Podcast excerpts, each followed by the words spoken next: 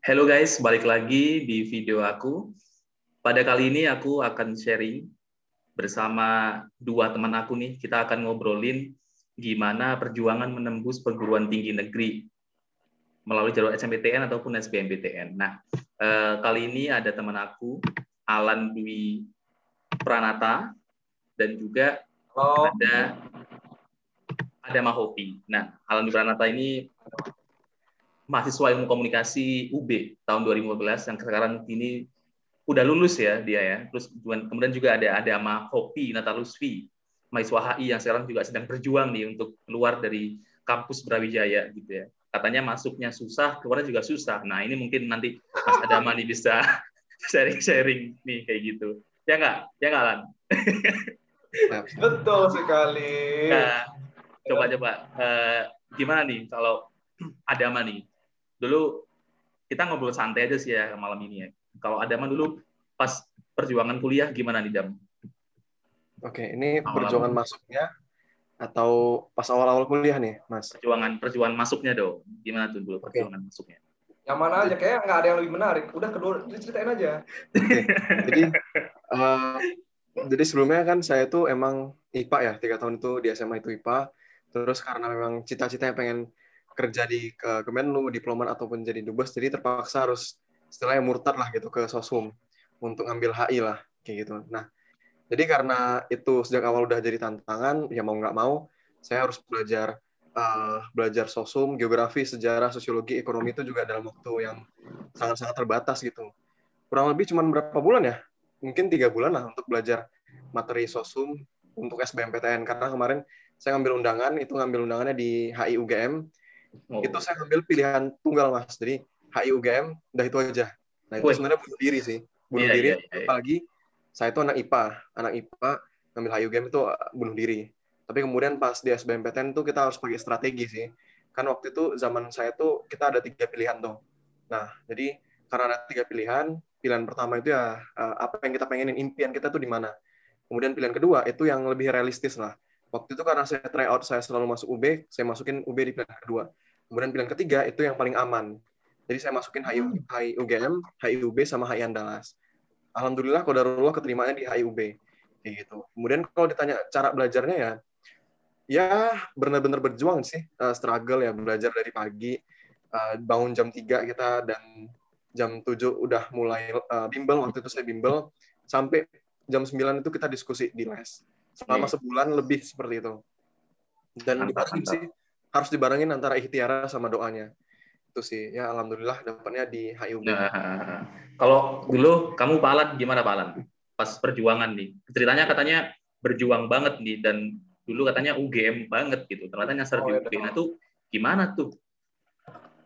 I know Jadi memang dia emang si UGM tuh memang jadi kampus impian ya. Dan itu mungkin banyak orang banget kemudian mengimpikan oh, wah ini UGM lah aku harus masuk UGM gitu. Apalagi kemudian uh, kenapa kemudian jadi berjuangnya? Karena uh, jujur aja gitu ya. Uh, aku bukan dari SMA kita sama-sama dari SMK lah pak ya. Itu dari SMK apalagi kemudian satu rumpun juga ya teknik. Teknik kayak gitu ya. Uh, khususnya aku multimedia waktu itu. Jadi kan karena aku SMK multimedia ya uh, jadi aku dapat pelajaran SMA dong gitu dan SMPTN itu kemudian nggak diurusin gitu loh sama sekolah. Benar, benar. Jadi kenapa? Karena uh, sebelum sebelum aku nggak ada yang kemudian masuk SMN nggak nggak ada yang kemudian yang pingin kuliah uh, di luar Bali gitu loh ya.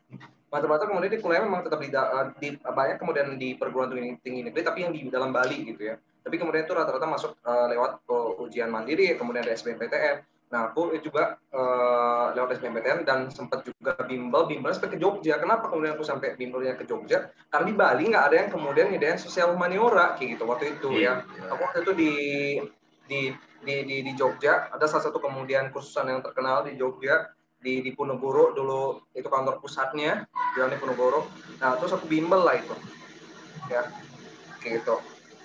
Nah, jadi sampai kemudian aku tes, sampai empat kali kemudian aku ngambil tes ya SBMPTN dua kali, UTUL UGM dua kali gitu. Nah ternyata tidak lolos, akhirnya kemudian terbawa ke timur ke gerbang Brawijaya kayak gitu. Jadi yang menjadi struggle tuh kita emang bukan dari rumpun itu, kemudian juga tidak ada yang kemudian mempelopori juga kakak-kakak tingkat kita kayak gitu sih pak. kalau dari aku sih dulu karena ini ya SMK juga ya teknik komputer jaringan lagi tapi emang waktu lulus tahun 2013 tuh nggak nggak pengen kuliah waktu itu. Pengennya emang kerja karena udah di set oh anak SMK nih harus kerja. Makanya aku SNPTN tuh nggak nggak ikut di tahun 2013 itu. Bahkan ketika temanku ikut SBMPTN aku juga nggak ikut. Karena waktu itu aku pengennya kuliah itu maksudnya politeknik. Waktu itu pengennya masuk PENS Politeknik Elektronika Negeri Surabaya. Masih di alis IT banget gitu kan. Pengen masuk ke situ gitu tapi waktu itu dapat tawaran, ada namanya kampus di, di Madura, pokoknya satu kampus di Madura. Nah, kita dapat tawaran ke sana. Waktu itu kampusnya memang masih baru. Katanya masih mudah lah untuk kita masuk. Bahkan kita jadi angkatan pertama di jurusan itu. Jadi, udahlah, seleksi pertama aku ikut ke sana, nyerahin berkasnya. Dan itu dijanjikan beasiswa emang. Beasiswa, beasiswa bidik misi jatuhnya. Tapi waktu itu emang masih baru. Berangkat ke eh, Madura, eh, berangkat ke Surabaya karena waktu itu kampusnya masih baru di Surabaya kan. Udah seleksi pertama, seleksi berkas. Nah, habis itu selang berapa hari berikutnya itu ada seleksi wawancara. Nah, seleksi wawancaranya itu pas aku wisuda. Bayangin coba, aku lebih milih wisuda daripada ikut wawancara beasiswa kampus di Madura tadi itu. Aku mikirnya, aduh, kapan lagi aku wisuda kan gitu. Aku masih pengen pengen wisuda, eh, pengen wisuda gitu. Ya udah akhirnya datang datang wisuda sama orang tua udah ya udah. Tapi di situ aku nyari kebenaran tuh gimana caranya biar aku nggak kuliah? Kayak misalkan aduh itu kampusnya masih baru pasti akreditasinya masih jelek. Terus letaknya nanti di sana kalau mau lulus harus pindah ke Madura. Saya kan nggak mau ke Madura. Makanya udahlah nggak nggak nggak ikut kuliah. Nggak nggak lolos ya temenku yang tiga lolos semuanya tuh yang bareng sama aku seleksi di awal-awal. Akhirnya kerja kerja kerja. Kalau tadi Pak Alan sempat bimbel ya kalau aku udah belajar sendiri tuh gila aku downloadin buku-buku BSE di situs waktu itu masih ada ya BSE Kemdikbud yang nggak tahu sekarang masih ada apa enggak. Itu aku downloadin semua buku sejarah kelas 1 2 3, geografi 1 2 3 semuanya aku baca tiap hari sampai ngerti itu ekonomi, ngerti apalah betul, betul. Uh, geografi gitu-gitu. Sumpah betul, itu tuh BSE BSE ya. Nah, buku BSE elektronik. Ya, benar buku-buku BSE. Namanya anak SMK kan nggak pernah belajar kayak gitu. Udah tuh belajar. Terus habis itu aku beli buku. Aku masih inget tuh dulu yang jual buku namanya Amin Syahri itu sama kayak namaku aku beli dari dia buku aku pelajarin tiap hari aku coret-coretin belajar polanya belajar sendiri. Sampai akhirnya aku kemudian riset jurusan. Waktu itu ngomongnya bukan riset sih pas kuliah punya riset itu cari-cari informasi lah tentang jurusan. Nemulah komunikasi UB sampai download kurikulumnya dan aku jadikan komunikasi UB itu pilihan pertama. Jadi aku targetin memang bahkan dari empat bulan sebelum SBMPTN itu udah memang targetnya udah Brawijaya ilmu komunikasi gitu ya. Dan alhamdulillah itu terima kayak gitu. Tapi ya singkatnya sih kayak gitu. Cuman perjuangannya tiap hari ya latihan tuh sampai bikin jadwal sih. Latihan dua jam tiap hari itu harus lebih boleh. Tapi minimal dua jam satu jam buat TPA satu jam lagi buat mata kuliah IPS-nya jadi kalau misalkan matematika dasar sama geografi bahasa Indonesia sama sejarah kayak gitu. Kalau dulu aku gitu. Nggak sempet sih khusus nggak kepikiran juga waktu itu gitu sih kalau aku ini berdua nih juru berarti jalurnya SBMPTN ya Iya, ya, kita masuk kita masuknya SBMPTN. Kalau aku mandiri, cuy. Karena apa? Karena SBMPTN itu aku lulusnya di mana? Di tetangga, tetangga sebelah UM ya. UM. Dan tapi juru jadi waktu itu aku masih aduh, masuknya itu, aku masuknya itu uh, eh, UM, terus dia itu SBMPTN ya, dan dia dapatnya teknologi pendidikan.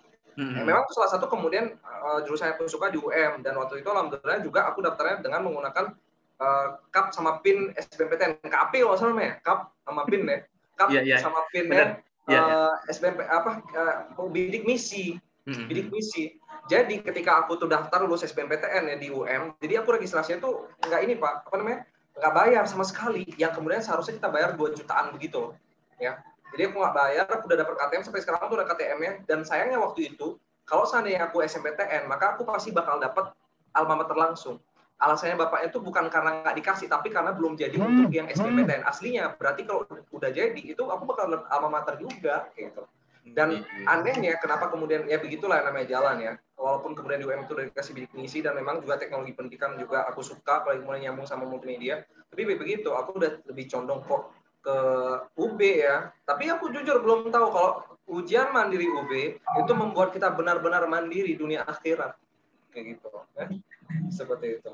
Berarti kamu nggak pernah cari tahu dong kalau misalkan waktu itu mungkin biaya Brawijaya kalau mandiri itu uh, berapa? Kalau aku dulu emang sempat cari tahu sih. Jadi makanya aku ini SBMPTN harus lulus nih, mau nggak mau. Karena orang tua aku udah bilang kalau nggak lulus ya uh, berat le buat biaya segitu gitu kan. Jadi aku harus lulus. Jadi udah tahu tuh pemetaan UKT-nya Brawijaya itu berapa waktu itu.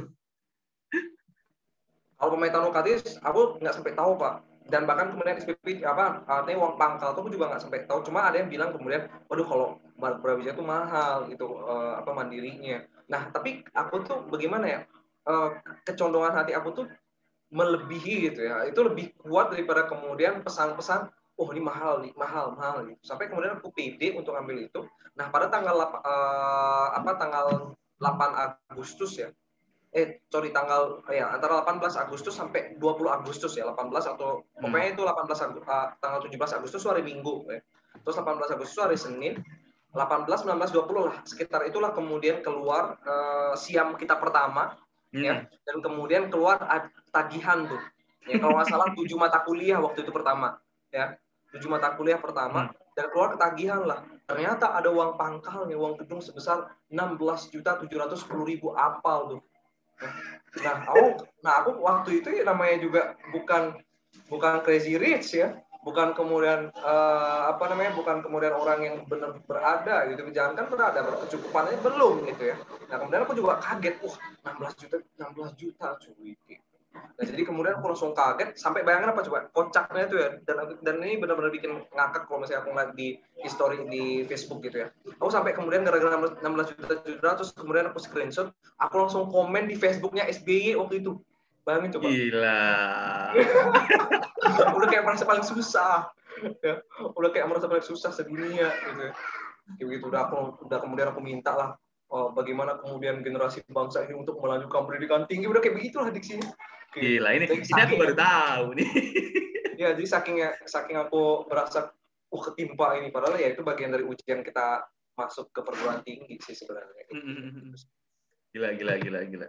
Oh, kamu gimana tuh, Dam? Pas memutuskan milih kampus tuh pernah mempertimbangkan biaya nggak sih? Kalau kamu nih?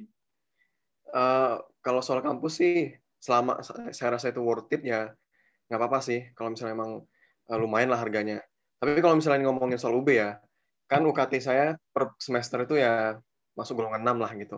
Golongan hmm. tertinggi gitu. Angkanya ya bersekitar 6 jutaan lah gitu. Hmm. Tapi yang saya dapetin kalau misalnya di program studi ya di HI aja itu sebenarnya kayak kurang worth it lah gitu. Tapi itulah kenapa kemudian di kampus itu kan kita baru UKT bukan cuma buat di prodi aja, bukan cuma buat di kelas aja. Tapi ada kesempatan-kesempatan lain kayak organisasi, kita bisa ikut ini, itu, dan lain sebagainya. Nah, itulah hmm. kemudian yang bikin saya tuh worth it gitu loh. Kuliahnya itu worth it nggak cuma sekedar bayar IPK, eh bayar IPK, bayar UKT di kelas aja kayak gitu. Bisa ikut organisasi, bisa ikut lomba, lomba bisa menang dapat duit. Nah, duitnya itu ya diputar-putar kembali, bisa bayar UKT dan lain sebagainya. Kayak gitu sih. Itu kalau misalnya pandangan saya sih kayak gitu Mas soal ya UKT lah di UB. Kalau aku dulu sih emang mempertimbangkan banget sih waktu itu ya, karena emang kerja selama setahun tuh bukan buat nabung uang kuliah sampai lulus, tapi nabung buat jadi tadi transportasi kalau mau tes waktu itu kan aku juga sempat ikut tes Muhammadiyah Malang sempat ikut tes UM juga mandiri waktu itu masih ingat banget pas Ramadan lagi tesnya waktu itu jadi tes UM itu kalau saya tanggal 17 Ramadan ya aku lupaan sih kalau tanggal nih besoknya itu eh sorenya itu tuh pengumuman SBMPTN jadi paginya aku tes UM sorenya tuh pengumuman SBMPTN. Cuman aku nggak mau lihat, jadi aku nunggu pas pulang uh, lihat sama orang tua bareng-bareng. Cuman waktu aku kuliah emang benar-benar mau kuliah itu benar-benar aku mempertimbangkan banget sih biaya biaya UKT. Sampai aku lihat tuh kampus-kampus yang paling murah yang mana, terus jurusan yang murah yang mana. Nah, waktu itu kenapa aku mau untuk milih ilmu komunikasi UB SBMPTN karena aku tahu ada UKT yang kategorinya satu juta sama lima ratus ribu. Waktu itu aku daftarnya reguler, bukan beasiswa bidik misi reguler kan. Mikirnya dengan kondisi orang tua gitu pasti ah ini pasti bakal dapat dapat UKT 500 ribu nih atau sejuta nih gitu kan ekspektasi kita gitu. udahlah akhirnya ya udah yakin tuh masuk masuk Brawijaya. Keduanya bahkan aku milih ilmu pemerintahan. Terus ketiganya itu milih UIN sih pendidikan IPS nggak tahu kenapa dari TKJ tiba-tiba kayak ngerasa ngerasa nyaman aja di ilmu komunikasi. Dan ternyata sampai sekarang kenyamanan itu ya. Tapi dulu itu benar-benar memang nyari informasi banget sih ini belajar apa sih ilmu komunikasi. Jadi ketika masuk tuh udah nggak kosongan banget. Kayak gitu. Nah itu tuh dari situ tuh akhirnya ya udah berjuang mati-matian gimana caranya biar bisa lolos SBMPTN biar UKT-nya murah. Eh pas lolos masuk tuh sama kayak Alan tadi, udah pengurusan siam kalau nggak salah dulu kita Pak ya. Pengurusan siam eh, sistem akademik mahasiswa. Udah masukin data-data foto rumah apalah waktu itulah gaji orang tua. Pokoknya gaji udah nggak punya slip gaji kan namanya kerja apa wirausaha kecil-kecilan gitu UMKM nggak ada minta ke RT RW udah penghasilan segitu pasti mikirnya ini dapat sejuta nih pasti nih gitu. Eh ternyata yang keluar 3,9 juta. Kaget waktu itu kan. 3,9 juta waktu itu aku masih ingat banget komunikasi UB 3,9 juta. Tapi ayahku cuma bilang kalau segitu nyampe sile. Kalau mandiri baru nggak nyampe sama sekali. Kayak Alan tadi itu 16 juta.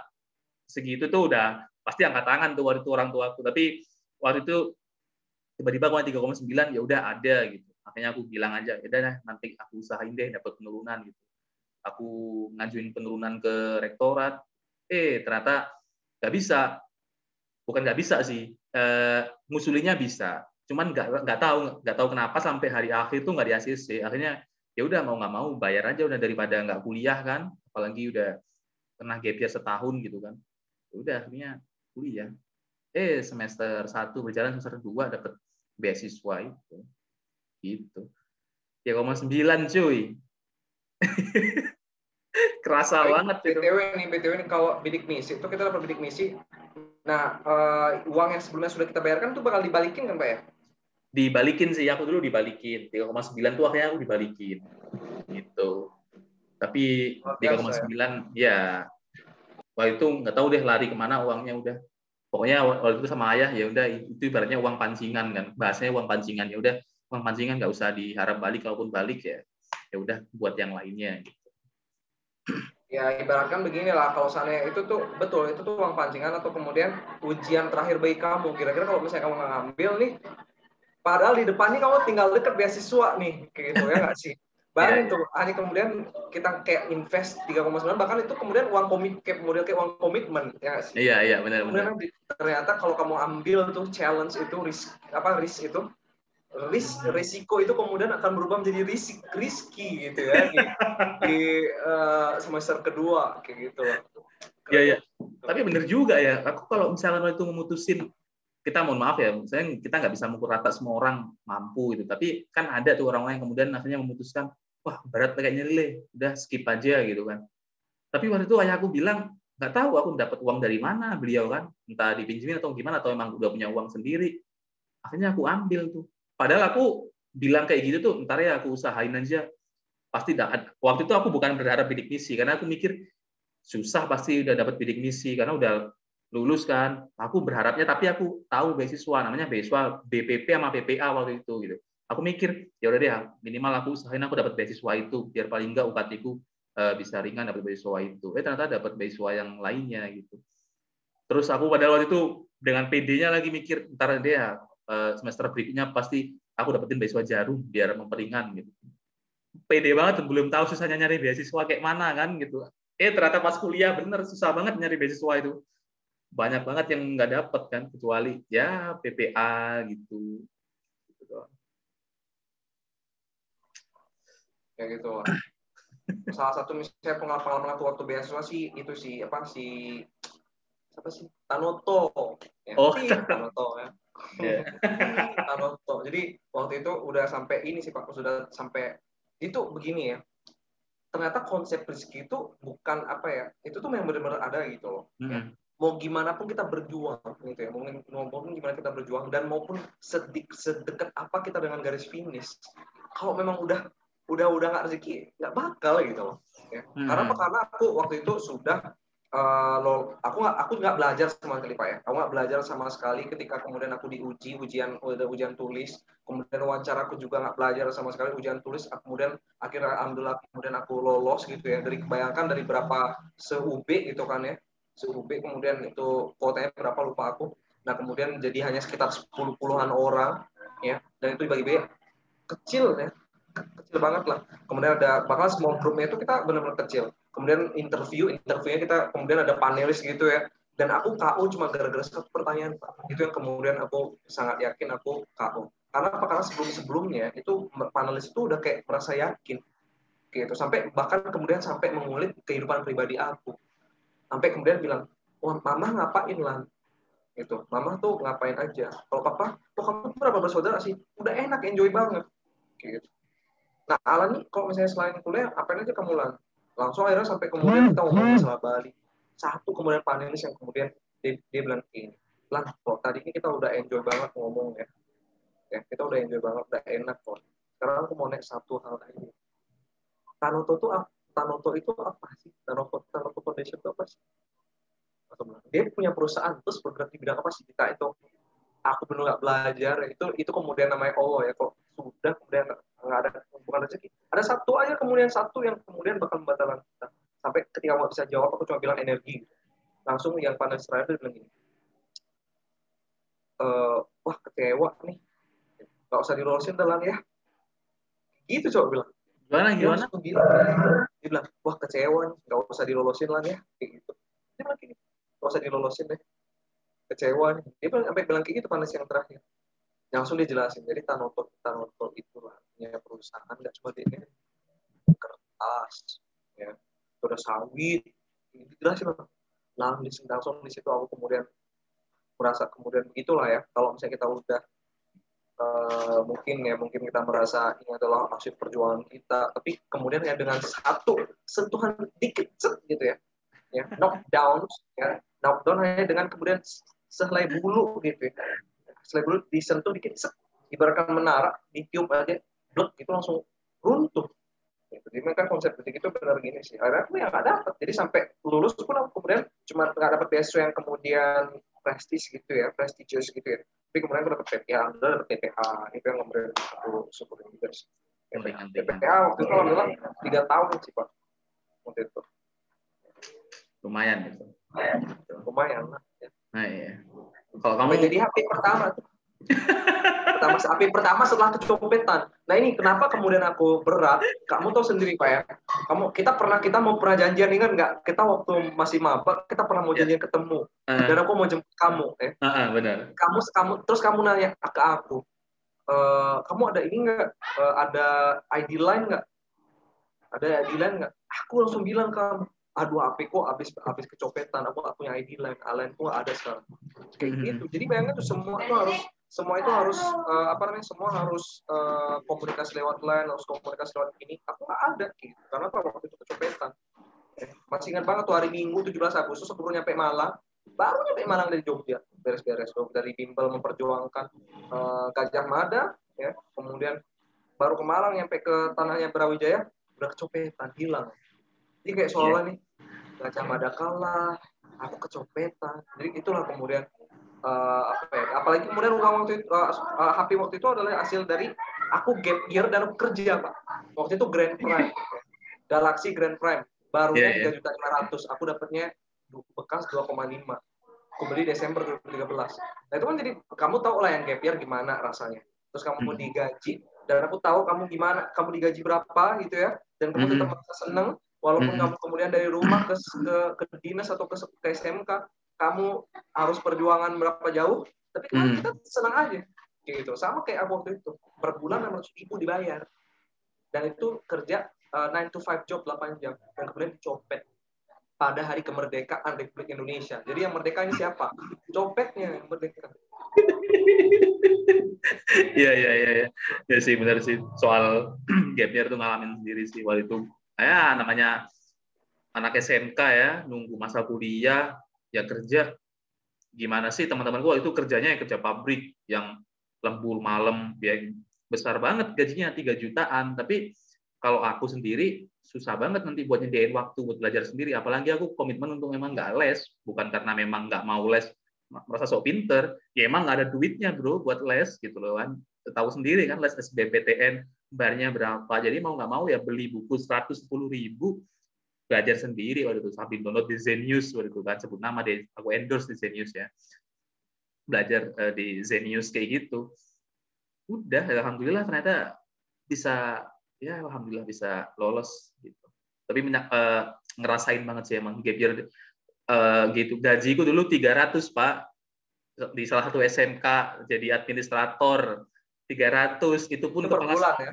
iya itu ya? itu pun kepala sekolahnya karena baik sama aku bukan karena ya, kepala sekolahnya itu adalah guru SMK aku dikasih tambahan 200 sama dia tiap bulan jadi aku dapat 500 tuh kayak gitu tapi aku kerja tiga bulan doang habis itu resign lagi sama dia udah mohon maaf aja nih ya mohon maaf aja tiga ratus ribu per bulan ya ya hmm. uh, Indomie dua dua ratus dua ratus perak ya. Kita beli per hari itu dapat kita makan dua kali. Indomie dua kamu nggak bisa nggak mampu beli dua kali tuh.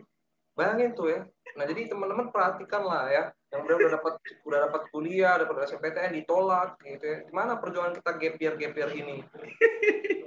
Nah gitu. Kalau ada mak dulu gimana Adam?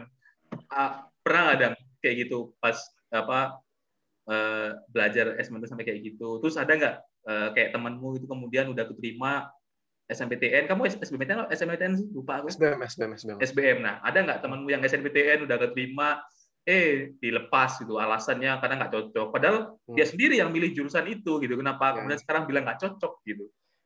Sebenarnya kalau karena saya SMA negeri, Mas. Hmm. Jadi ya banyaklah orang tuh beragam dengan idealismenya masing-masing. Ada juga orang yang keterima di FK undangan ya, FK undangan di Undip gitu. Tapi kemudian larinya ke STAN gitu ngambilnya oh. kedinasan sering banyak. Dan ujung-ujungnya apa? Ya jadi korban adik-adiknya. Karena kan kalau misalnya undangan di blacklist ya. Atau di blacklist gitu. buat adik-adiknya. Dan sering lah kayak gitu. Korbannya malah uh, generasi-generasi selanjutnya. Cuman uh, ini sih kalau ngomongin soal gap year waktu itu saya juga sempat mikir gini. Harus UGM kalau nggak tahun ini UGM UGM tahun depan gitu. Begitu idealisme. Pengen masuk UGM Eh Alan dan Pranata. Kamu bahkan sebelum kamu bahkan sebelum mengenal masalah kamu sudah meneladani ya. Luar biasa emang. Luar biasa emang. Ya sebelum sebelum kenal loh sudah meneladani. Jadi Allah. Eh bukan cuma UGM aja sih karena kotanya juga Jogja. Terus uh, punya banyak senior juga di UGM di HI-nya. Jadi ya ngerasa pengen banget lah di HI UGM. Terus uh, jadi waktu itu pas keterima nih, keterima SBMPTN, keterimanya kan di pilihan kedua di UB Nah, waktu itu saya mikirnya masih sombong nih, eh, bukan sombong sih, masih egois gitu. Saya masih mikir, ah, udahlah nggak usah diambil lah gitu. Nggak usah diambil lah HIUB, gap year aja lah setahun belajar lagi, tahun iya. depan coba lagi gitu. Se -se Segitu egoisnya dulu waktu itu. Tapi kemudian orang tua ya, waktu itu orang tua udah seneng, udah apa namanya ngabarin uh, keluarga juga. Uh, terus ya udahlah saya uh, disuruh kuliah. Tapi waktu itu masih ada dalam pikiran saya nih. Ya udahlah tahun ini kuliah, tapi tahun depan SBM lagi gitu Bayangin segitu hmm. egoisnya loh. Segitu egoisnya saya waktu itu pengen masuk UGM. Banyak duit kau ya? Bukan karena ini sih, ya? karena memang ya? karena memang mimpi sih pengen di Hayu UGM itu. Tapi kemudian ketika saya nyampe di Malang ya, nyampe di Malang, nyampe di Brawijaya itu selama setahun itu udah bikin jatuh cinta sih dengan kotanya. Ah, cinta dengan Malang, jatuh cinta dengan Batu, dengan seluruh uh, kota keindahan kota Malang lah kota kenangan itu benar-benar bikin jatuh cinta. Betul. Apalagi pada tahun 2017 ketika kamu mau jadi maba kamu ketemu orang inspiratif ya nggak sih? Iya iya iya. Waktu Sama itu mahasiswa fisik UB ya sih. Uh, pokoknya dia selama satu tahun itu ya udah udah lumayan apa ya istilahnya pengalaman itu udah banyak dan saya ngerasa kalau misalnya nih kalau misalnya saya keterima di HIUG belum tentu saya bisa uh, jadi ada yang mungkin lebih baik ketika dari HIUB. Mungkin masalah juga ngerasa lah kayak gitu mungkin bisa saja takdir kita kalau misalnya kita keterima di, di UGM beda. Nggak nggak kayak uh, ketika kita di UB kayak gitu. Ya mungkin inilah jalannya uh, kita gitu. Sama tadi mungkin juga sempat ngomong soal rezeki ya. Uh, mungkin saya bisa nambahin dikit ya mas ya? Uh, saya dulu pas SD SMP SMA ya kondisi keluarga juga biasa aja sih. Biasa aja. Tapi kemudian ya kodarullah sih rezeki. Kalau misalnya nih kita memang sudah punya niat baik nih untuk melanjutin soal terutama soal pendidikan ya niat kita sudah baik pengen belajar itu pasti ada jalannya gitu, selalu dimudahkan. Dan saya ngerasain dampak banget ketika saya kuliah, saya ngelanjutin pendidikan itu, tiba-tiba nih proyek papa saya ini jadi jadi lumayan bertambah, jadi makin banyak gitu. Dan itu yang saya ngerasa, wah ini memang ada jalannya sih, ada jalannya dan ada waktunya gitu. Rezeki itu datang ketika kita ada waktunya dan ya bisa kita butuh gitu.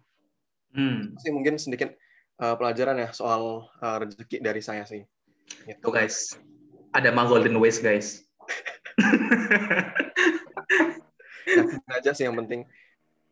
Jadi yakin usaha sampai ya, gitu ya. Yakin usaha sampai. Benar, harus dibarengin juga kan sama ya. doa gitu. Karena insya Allah kalau Muslim itu punya jiwa negarawan, insya Allah ya usahanya itu. Insya Allah yakin usaha dengan sampai. dengan penuh keyakinan pasti akan sampai. Gitu. Benar, benar, benar. Dengan teriakan takbir maka dia akan merdeka. Nah, gitu. benar, benar. Enak lah. Apalagi nih, mungkin dari kalian ada pertanyaan nggak nih?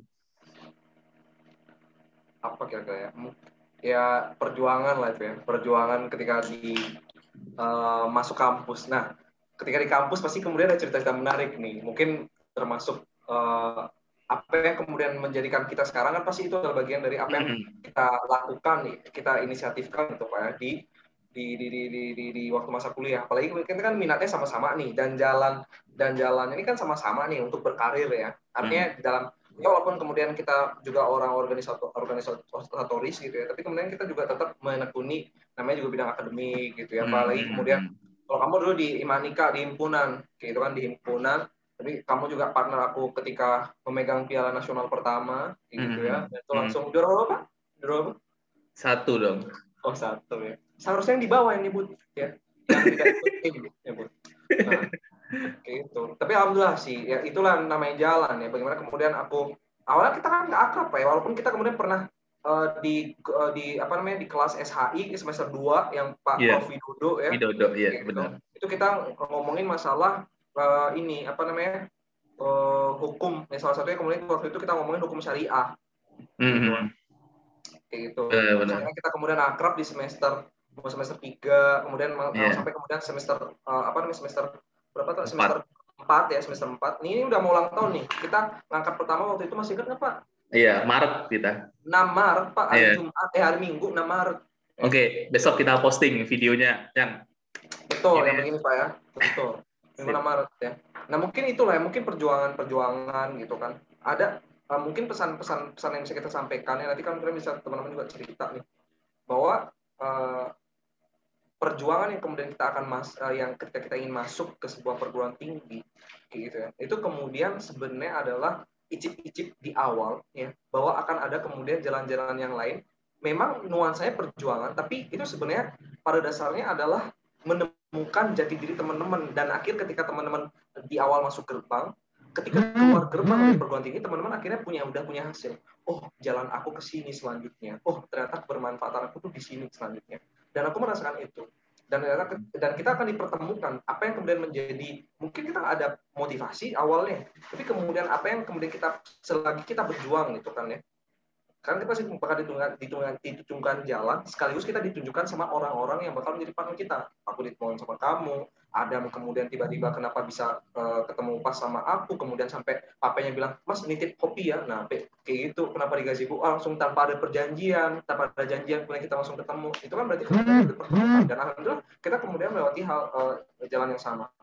Amin misalnya kemudian menjadi partner ketika mengangkat piala pertama, Adam yang kemudian bisa nerusin di apa uh, dari awalnya masih dari dirjen ke dirjenan di PEM, sekarang udah jadi kementerian. Dia, dia uh, aku dirjen pertama, dia menteri pertama, kayak gitu. Ya, itulah kemudian uh, inilah ya, apa ya? perjuangan, kemudian buah manisnya, kemudian buah manisnya itu sebenarnya tidak kita makan sendiri.